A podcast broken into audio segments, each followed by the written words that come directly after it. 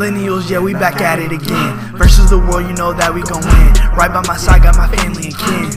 Go, Kata. NW, man, this podcast is tough. Kata like Giannis, he keep it above. Millennials up and we ain't getting stuck. No, they ain't ready, you think we gon' stop? Maryland and DC, we got it on lock. Tune in, we live, and you know we the spot. Panels and parties, you know how we rock. Uh, millennials versus the world. Millennials versus the world. Millennials versus the world. Millennials versus the world. Good people? Welcome to another episode of the Millennials vs. the World podcast. At this point, you have already met these dope individuals on the Wellness Project. So, who I have today doing her thing, very dope, so very genuine, very authentic. So, first and foremost, I want to thank her for coming on. She's doing great things in her space. She's a relationship coach, she's a doctor, she's really just killing the game. So, Dr. Daryl Johnson, thank you so much for coming on to the pod. Thank you so much for having me and that lovely introduction. For sure, for sure. So before we get started, I know we just briefly talked about off off camera how you're doing, but let's just kind of jump to like pandemic, like this post pandemic e whole little vibe. How's that been for you and the pandemic in general? Before we get started, The pandemic for me has been something that I had to work through as far as the pandemic anxiety, you know, when everything was kind of like chaotic, no one really knew what was going on, and everyone was just kind of scared in the beginning of this. Had to manage that. And during that time, actually, I was on site at my previous job with um, DC's detention facility. And so that brought all kinds of like stress, and I had a new baby, and that was a lot. And so now, with things kind of sort of you know getting into like this new kind of normal um, i'm fully remote working from home with my practice and seeing clients and i've adjusted. I've adjusted in you know just dealing with not being cooped up in the house just out of fear but you know doing things here and there especially within reason um, you know, trying to take care of myself and family and yeah, just looking out for other people to make sure that we're all staying safe and not allowing it to uh, get to my mental health. for sure. Are you naturally an extrovert or introvert? Oh, um, I'm a little bit of both. And honestly, it really depends on who I am with. Like if I'm around, you know, strangers and just, you know, solo dolo at like a party or a gathering or something like that, or even networking or a work conference or something like that, Mhm. then I can push myself to be a little bit more like outgoing and talkative. So I'm not just like Debbie Downer fly on the wall kind of weirdo sitting in the corner. But as long as like, you know, like I'm feeding off of good energy, I think I could give that back. Bet, bet, bet, bet. So before we get into your book, Love and Other Stuff, and your coaching, just kind of take us back to like your upbringing, where you from, how it was, you know, before you became every, you know, the woman you are now. Just kind of take us through your upbringing how it was. So I was born and raised in Northwest DC, uptown, and spent um, a little bit of like my developmental years in Montgomery County, um, probably starting with like middle school, I think, Uh-huh. um, and finished high school and uh, went off to college. Uh, went to school in Gettysburg, Pennsylvania, and um, yeah, like I'm the second oldest of five siblings. Dope. And yeah, I'm still in the DMV area. Dope, dope, dope. So, uh, when did you? This is very interesting to me for people that specifically with therapists. When did you know you wanted to be a ther- I'm gonna say when you wanted to help people, and when you find out it was like therapy and then like coaching. When did you know how that little line of things happened for you? When did you know that? That's funny because a lot of people will start out with saying, Oh, I always wanted to help people. And so I, I love that you kind of phrased it that way because, yes, I did want to help people, but in what capacity? Um, my, I want to say it was probably my junior year, I think. At some point in high school, they offered like a Psych 101 class. Mhm. And I took it, and right around that time, the movie um, Cruel Intentions came out. It's an older movie. Oh gosh, I'm with you. I'm with you. I know the movie. I know the movie. yeah, with Ryan Phillippe. Um, and in the opening scenes, like he's speaking with his uh, therapist, and the female that he's referring to in the session, she realizes that it's his- that it's her daughter that he's referring to, and she just like spazzes. But I just thought that it was so cool to kind of, you know, look nice and have this nice fancy office and just like sit with people all day and help them. Sure. And so around that time, because my high school was offering that, I took advantage of it and it was right up my alley. I spoke to anyone and everyone that I could, like any of the connects that my parents had. Hey, I need to talk to them because I want to see if this thing is for me. And it was. And so, yep, ever since high school, I knew that that would be the the vehicle or the road that I would go down um, to be able to help people. So can you kind of take us through? So let me ask this though, because I know this was true for some other people. Did you experience therapy in your youth, like going to therapy or anything like that, or was it something that you knew about but you didn't need in order to get through your childhood, or how was that for you? So no, I did not go to therapy in my younger years. Um, actually, didn't go to therapy until like honestly, it was a few years ago. Oh, wow. Um, like recently. And in grad school, I went to Trinity in DC uh, for my master's, and it's a part of the curriculum that you have some kind of, you know, experience, even if it's uh, kind of just doing like these mock little therapy sessions with uh, your colleagues or other students in the class. Mm-hmm. Um, but yeah, we, we had to do that, and that was kind of cool. Um, but certain things triggered me to seek it at the point that I did. And sure. I'm so glad that I did. But um, interestingly enough, my middle school, I, I remember my, my middle school guidance counselor, and we have similar first names. She was actually my school um, school counseling professor at oh. my master's program. Wow. Same person. It was, uh-huh. it's so funny how time works. But anywho, um, I remember that she like I, I remember her role, and so they would have like these different like small little like female support groups and stuff like that that mm-hmm. I was curious about. Um, but that was probably the extent to it mm-hmm. growing up. All right, bet. So this is what I want. So I know, but as you talk, it makes me think about other stuff. So can you kind of tap into like you are a doctor of, of, of your study. So can you talk about was that an original goal? Was that something like once you got in the space, I'm like, I think I need this? Or and once you answer that, what was it like being a black woman going to get that doctoral degree in that field? Can you kind of tap into that and what that was like? Yes, good question. So I did not know what the differences were between PhD and mm. then, you know, as I went on throughout like uh, college and high school, it was all these other things popping up like PsyD and LPC, and it was just all these things. So I had to learn about them. And once I found out that, okay, you don't really need a PhD level or PsyD training, you know, kind of level to mm-hmm. do what I wanted to do, I, you know, just actually just did what I needed to do, which is be licensed on the master's level and then I said, you know what, I might as well, right? I might as well just get my PhD. I knew I didn't, and I still don't want to be licensed on my PhD level because that exam is wild. I barely survived, survived uh, studying for the uh, licensure exam for DC.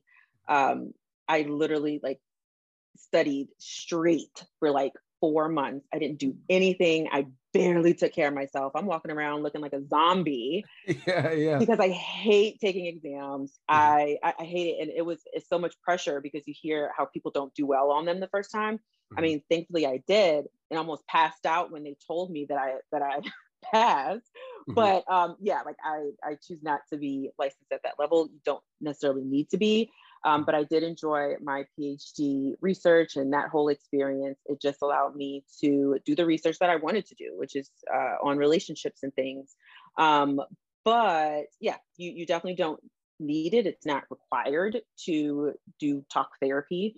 Um, what else am I missing? What else did you say? No, you hit it all. But but I want you to kind of dive into like that that experience of getting mm. being a black woman getting the masters. I mean, excuse me, getting the the doctorate, even though you didn't need it. But like, what was that? Because you don't hear it a lot. Like like people see like if you're in certain fields, you may see. So I'm in education, right? And I see a lot of you know black women with the doctoral degree. But if you're not in education, you may not see it a mm. lot. And the in the grand scheme of things, the women I see with it is still not a lot. it's just I see them every day, so I know it's out here. So like, what was that like? Uh, just just I don't want to say separate yourself, but it was like separating yourself, becoming a you know a doctor in your study as a black woman. What was that like for you? It like like you said, you don't see a lot of it. I I wasn't exposed to it a whole lot. Mhm. I mean, you know, my parents' friends would be highly educated. They would have some, you know, master's level, some kind of higher degree. Um, and in the field, because I did study in DC and I was blessed to have two major uh, supervisors during that time during my master's and my PhD studies. They were both black. One was uh, one is a uh, licensed female licensed social worker, um, black, and the other one's uh, same, but he's he's a black male. And um, yeah, I was just always kind of like around it in some way. But as far as Mhm. like calling a black woman doctor, no, not so much. So while it was different, I feel like I've always kind of been in those different spaces. Mhm. For instance, I was the only one out of my main crew that, uh, well, one other one that went to a predominantly white institution. Mhm. I randomly just went to this, you know, this white liberal arts school out of just nowhere. And, you know, like I was one of almost none. And especially the one that finished, right? Or finished on time. Uh, and being involved in all kinds of things. Like I pledged while I was at school. Granted, it was it was a black sorority, part of the Divine Nine, SGRO. Um, I was also the president of the NAACP. So I was still Oh. immersed, right? Like I, I I was still like with it, like with our culture, but Mhm. uh, just in a totally different environment. And then with my um, master's, of course, it's DC, middle of DC. Yes, it was people that look like us, but on the mass uh, on the master's level, PhD level, oh yeah, I was the only one. But you know, like I Yo, said, I'm kind of used to it. One sec, hold on one second. I, I this light gotta move because it's it's clouds keep messing up my whole. Light. I'm sorry. I apologize. totally fine. Yeah, I'm like, what? Man, I'm like, oh, now, uh, like, oh, all right, it's a little better, but I'm like, all right, but so next to that, I wanted to get to because this is a touchy subject in today's society with social media. How did you get to relationships being the thing that you conquer and help people with? Like, what kind of led you to, because relationships are touchy, whether it's family, you know, uh, uh, intimate one, husband, wife, boyfriend, girl, they all touchy. So, what kind of led you to become, uh, you know, the a therapist and coaching in the relationship game? What led you to that? So my master's was in clinical counseling. And master's, you get a little bit of everything. Mhm. Um, I didn't like master's programs. You sort of really don't have a specific specialty to hone in on. They may have a few, you know, special courses of interest, but I didn't have like my niche. Like I did not know that I wanted to do that until I was well into my PhD program. Um, but first, when when you first get there, you have to like literally the first course you are choosing a research topic that you will anticipate finishing in like five or six years, but it starts there because you know everything that you do will build upon it. And originally, just you know, they tell you to just like do a basic search, and I'm like, okay, so what interests me? Like, what is interesting? What is needed? Um, and for some reason i have no idea but for some reason i was drawn to the relational aspect but the the male um, experience of a um, of a selective abortion or termination of pregnancy. Wow. and that was not even like a whole it wasn't even a whole lot of like research out there especially if we narrow down to like black couples or black men. Mhm. um their their experience with uh selective uh terminations. But with you know continued like just research attachment kept coming up. Hmm. okay like what is this? I've never heard of attachment theory or attachment styles and then that's what caught my eye like all this research about attachment and you know early on like caregivers babies how we interpret love all of our needs and things like that And so, yeah, like that's when it really started a little bit into my my PhD program. Dope, dope, dope. So kind of getting into like a touchy question, but I gotta ask, like how how often? So I'll give my opinion and then I'll I'll you see where it stems from. So like I'm a believer in I've been with my wife for 13 years. We've been married for nine. Wow. And Congratulations. Thank you, thank you, thank you. And I've realized like the older I've gotten, a lot of relationships for me is more about how much do you understand the other person. Not mm-hmm. your but like yeah, yourself, but like you can understand what somebody else needs and wants before you understand yourself and you're able to apply that, right? So when you're thinking about in a relationship realm, how often do you come across whether it was research, uh, case studies, or whatever the case may be, or actual like it, it real experience? How much do we miss each other as far as like misunderstand each other in communications and how important is that to make a relationship healthy and go? Oh my gosh, 100%. One, it is so important. And it is always, almost always the issue that will keep couples in conflict mm-hmm. or bring them, you know, it'll be the last straw and it brings them into couples therapy. Mm-hmm. Um, research says that it's about 70% of all the conflicts that we have in our relationship, they're just unresolvable. Oh, wow. 70% is a lot. That is. so you have to think, like I always encourage my clients, and even myself, to think like, look, does this fall into the categories? Is this the 70% or is this the 30%? Because if it's a 70, then we we just need to hear each other out and agree to disagree. If it's a 30, then what are we missing?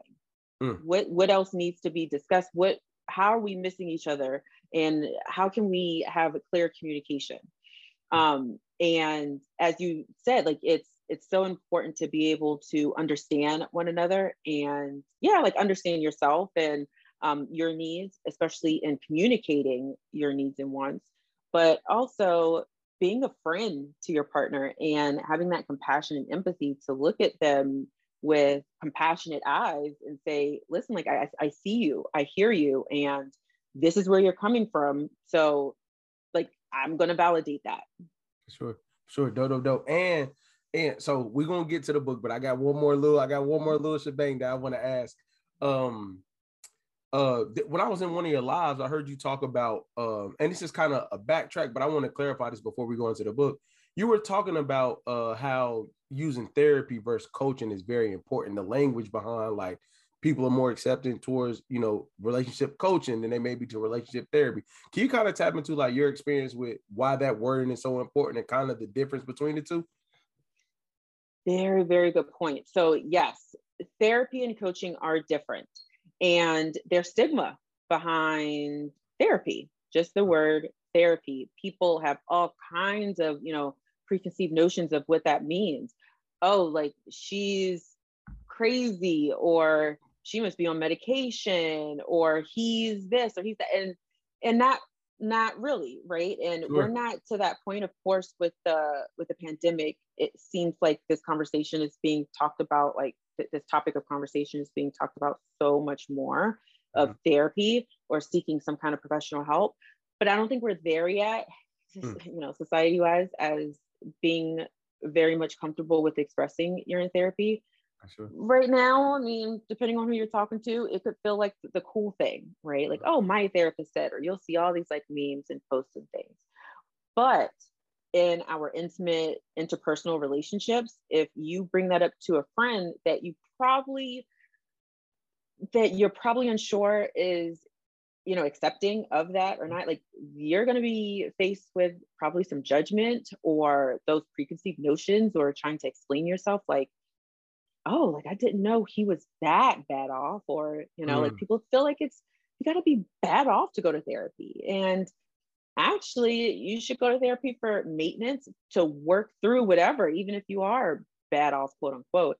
Mm. Um, you should have that as a support, and so it's the stigma, really, that people are just more open to saying, oh yeah, my life coach or my mm. relationship coach or my coach said this, right? Like my accountability coach, I'm checking in with them um, nobody would really question you really. They would probably be more intrigued, like, oh, like they've helped you, or they're kind of like, you know, what I see on TV or something like that. But with therapy, it's it's a bit different.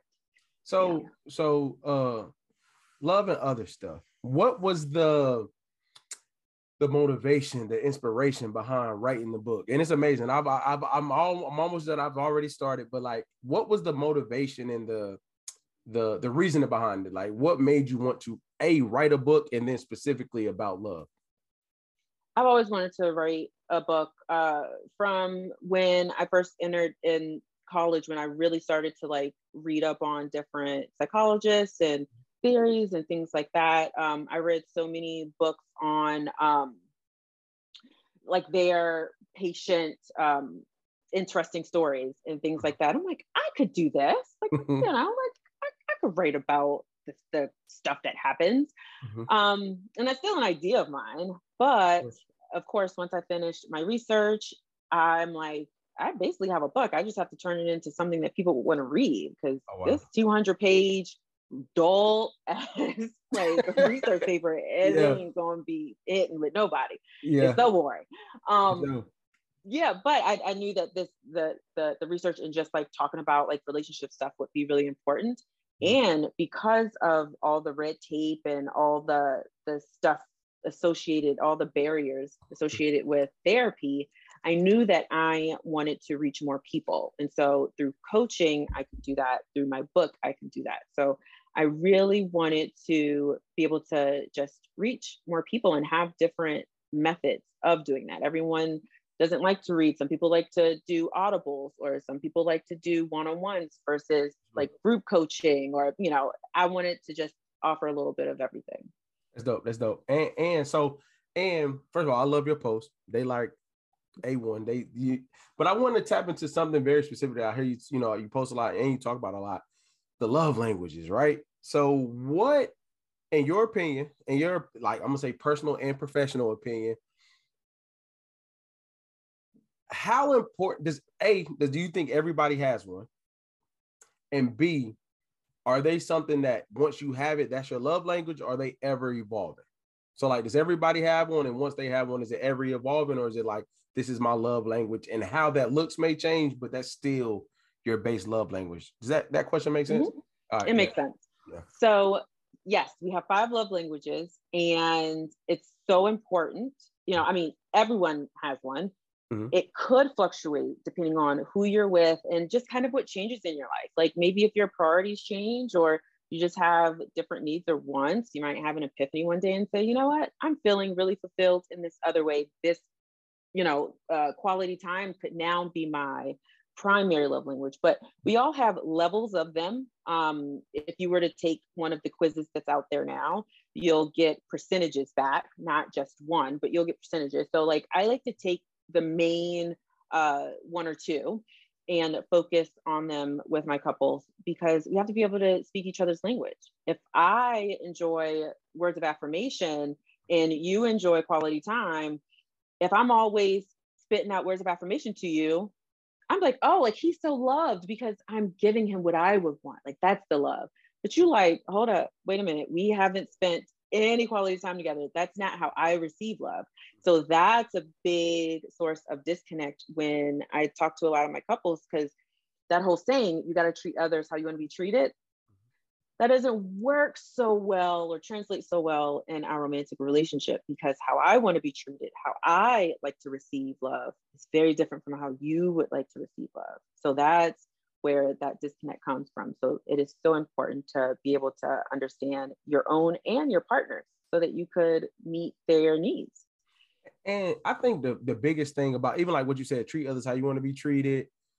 I think just culturally, you know, I, me being a 90s baby, like a lot of you realize when you get a little older, like a lot of the things we were taught just aren't conducive to like growing relationships. They're kind of like conducive to like keeping a relationship. If it's bad, we're going to keep it bad. If it's good, it's not really conducive to for two people to grow and learn and understand each other. Because, like for instance, with the love languages, I would have sworn I was a like physical touch, like quality time person, and I realize I'm not. I'm not that. I'm just like a words of affirmation every now and again, and I'm cool. You know what I mean? And I'm like, I had a bad habit of like I'm an acts of service, right? So I would do anything for you.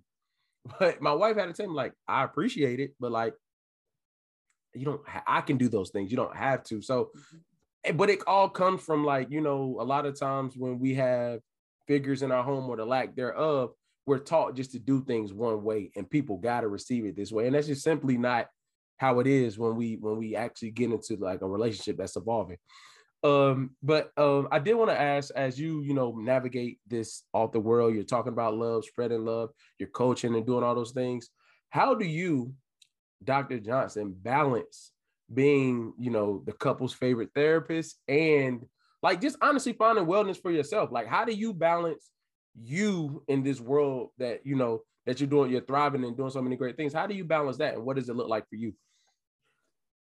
So so important to to touch on because sometimes I do struggle with the balance, even mm-hmm. though like I'm the one kind of you know pra- preaching all these things. I have to check in with myself to make sure that I am practicing what I preach. A sure. lot of professionals don't necessarily, and that's okay. It's like you go to a dentist with messed up teeth, uh, whatever, or your doctor, your primary care physician uh, is smoking or overweight or whatever. You know, like you could know the things, but you might not put it into to practice. I like to be one of those therapists that puts those things into practice. I like to try things out before I recommend them to my clients. Um, I'm in therapy myself. I've been in couples therapy myself with my partner, and I really, really um, have to go back to those things that I've learned and, and still learning mm-hmm. and still preaching because you can kind of get out of control with like not being balanced in one way or another. Mm-hmm. You know, mm-hmm. sometimes I'll find myself disconnected and uh, disconnected from my practice or my professional network and i'm too much uh, you know relaxing or not doing enough when it comes to my my professional life and then vice versa i could be doing so much in my career doing all kinds of things but not dedicating enough to to my family or myself and having that time to slow down.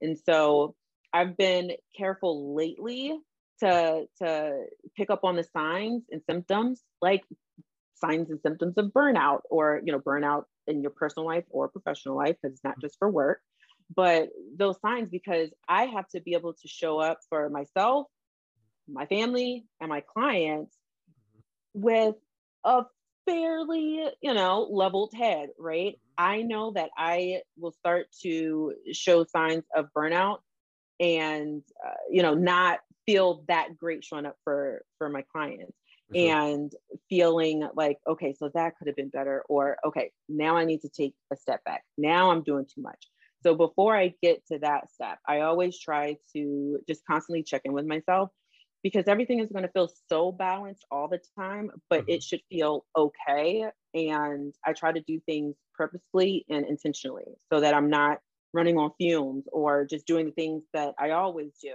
but really just slowing down sometimes and um, yeah, just focusing like what's what's important this week, really like taking it week by week, day by day. And I always love to ask very, very ambitious people, when did you become okay with selfishly putting yourself first. You know what I mean? Like a lot of us, a lot of myself included, I I everything you said 110% agree with all facts. But like I can still feel bad by saying no to some things, by setting a boundary. So like when did you become okay with like no, I got to address this burnout in order even though it's in order to do those things and you may be working on it because I know I am, but like when did you become okay with that? Like no, I need to put myself first right now. I see the oh thought. Like I'm gonna answer this as honestly, like I might just be a, a selfish person because I've always been able to say no and feel okay. Uh, so that's never been an issue for me.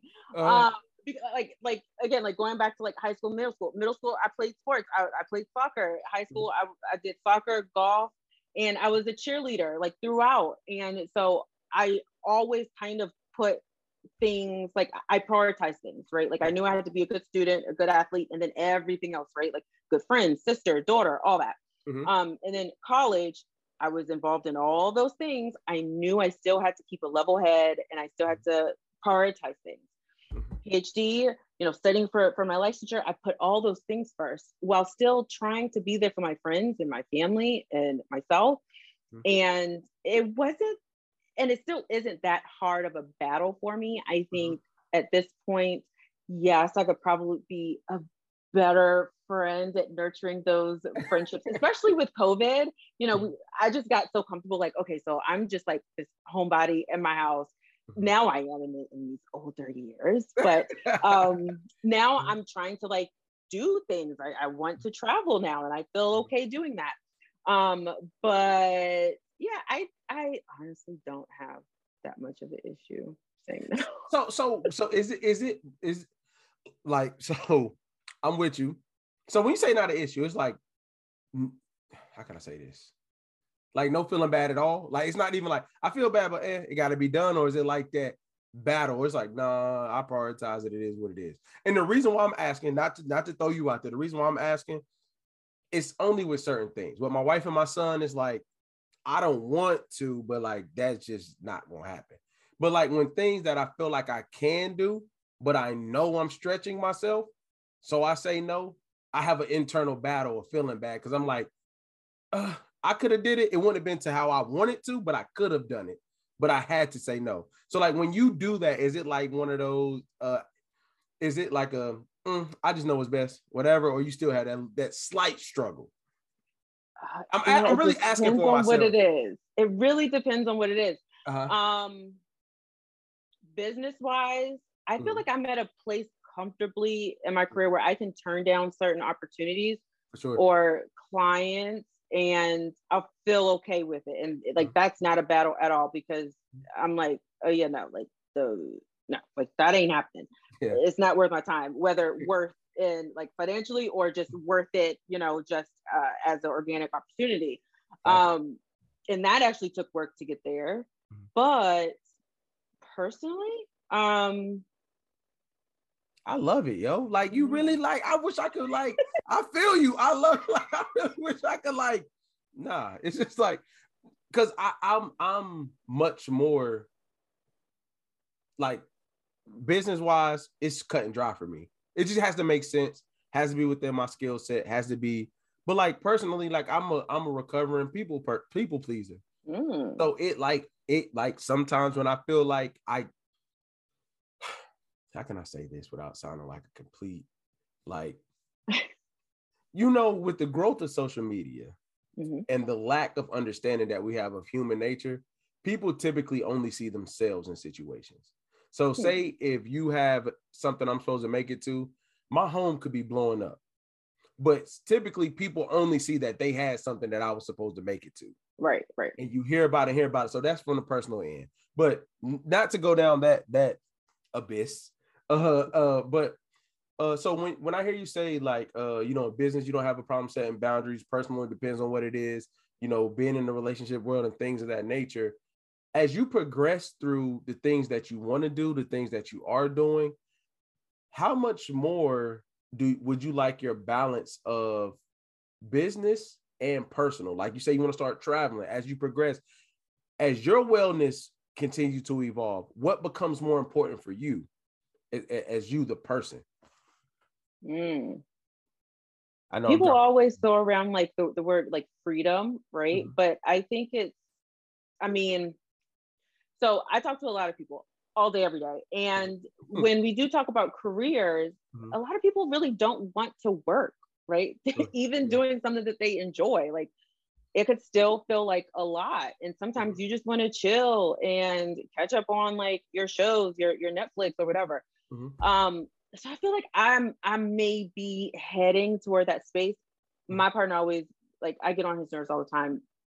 Not lately at least, but um when we talk about career, because for the longest, he's like, Well, what like where do you see yourself in like four years? I'm like, I don't know. I just want to finish like my master's. I just want to finish my PhD. I don't know. Like I'm fine for right now.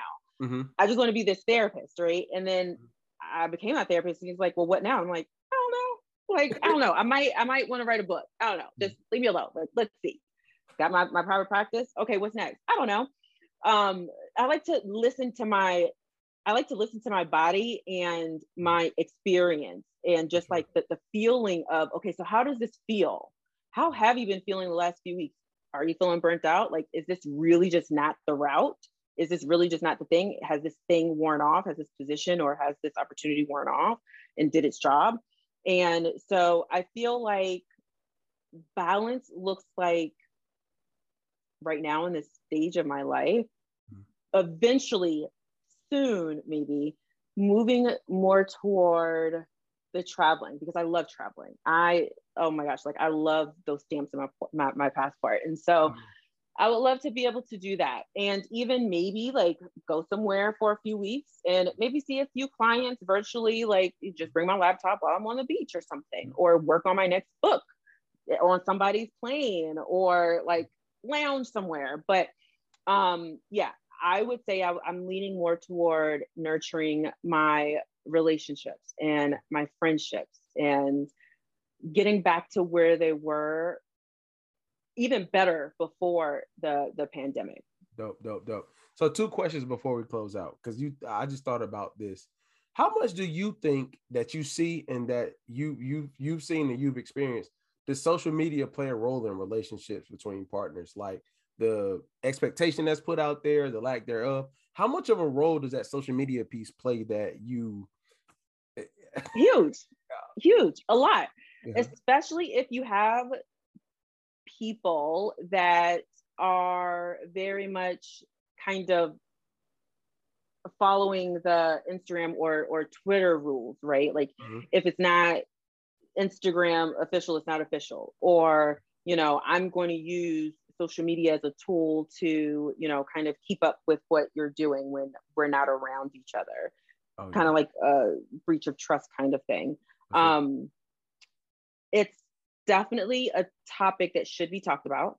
Mhm. Um, I do work with some clients that have each other's passwords for some odd reason um, on their on their social media, and whatever the reason is, whether it's the password to your phone or computer or social media, whatever it is, what are you using it for, and how is that a deeper symptom of what's happening in the dynamics with with your partner um, but it's definitely a, a topic that should be talked about. Are you going to post me? Am i going to post you? How do i really feel? What's the purpose right? Like all of that. If i see you tagged in some girl or some guy's picture how's that going to you know going to go down with us? And i've never met them or i don't know them or it looks a little fishy or someone's calling me because they've seen you do this.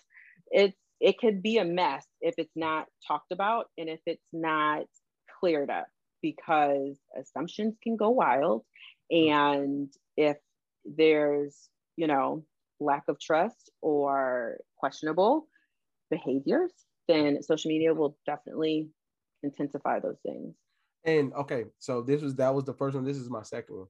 How do you separate all your knowledge and experiences from your work and business to your personal relationships? How do you separate everything you know and everything that you go through through a day that you learn?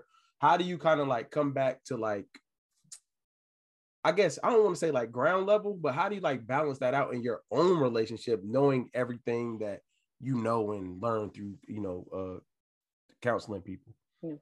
well i like to use it obviously right like i have all this knowledge i know what works and what doesn't work so sometimes i'll you know kind of put my shrink hat on um, in my in my relationship and nine times out of ten it's effective he listens to me other times nobody in my life wants me to shrink them and so um, i i tread very very lightly especially with um, you know, kind of approaching certain things from the therapist point of view and my personal relationships. Um, a, I don't want to be doing that much thinking on my off time. First, I of feel all. that. Yes. I feel that. Second I of all. Yeah. I don't want to therapize you, and then it, you know, I'm either wrong or I'm actually right, and then it causes a rift in our relationship. I'm seeing too much into you, or you know, it's some things that I really want to talk about, but I can't, and then you can't unsee some things. It's just, it could just be a mess. So, Yeah. I try not to put on that hat, but in the times that it matters, I do. Like sometimes, you know, like let's say someone experiences a loss or something really unfortunate. Mhm. A lot of times, for the lack of a better word, normal people don't really know how to react, right? Sure. So I try to put on the hat then because it is difficult to separate Daryl from Dr. Daryl in some instances. I'm like, well, what would therapist Daryl do? Okay, so I need to react in this way Gotcha. or I need to maybe I need to give this person this kind of compassion instead of you know reacting with frustration. So um, I definitely try to leave therapist Daryl at home or in a closet somewhere, but um, sometimes it can be helpful. Got you, got you. So, and with with with your work, with your book, uh, as we come to the home stretch here, what would you like to accomplish in, in the field, in the field of wellness, in the field of mental health and therapy, relationship therapy? What would you like to accomplish when it's, I don't want to say when it's all said and done, that seems so, but like, what would you like to accomplish? What's some of your goals in the space? So I would, I think I may want to write another book, maybe. Oh. Um, the book is actually, the current book is actually being turned into, or has been turned into, I've completed the online course called the Relationship Blueprint. Again, I just wanted another resource for people, a different learning tool for different folks to access, um, and doing other partnerships. So I've done partnerships with different um, companies. I have a few um, that'll be released this this year. Um, so in the near future, I see myself coming, pulling or detaching away from the one-on-one therapy and doing more and more of the different um, projects that don't involve the direct care or more coaching, more creativity, because I felt like I was so stuck in the therapy like mindset where I can't do this, I can't do that, I can't talk to people about that, or I can't seem that way. And now I'm just like, I need to have more reign, more creativity in my passion and helping people. And so that is what the future looks like just more creativity through different outlets and just doing my thing and feeling better and feeling good, feeling good um, and allowing me to show up in a good way. Dope, dope, dope. Can you please tell all the good people your handle, where they can find you, how they can get the book, your services, all the above? Yes. So um, IG, Twitter, TikTok, Dr. Daryl Johnson.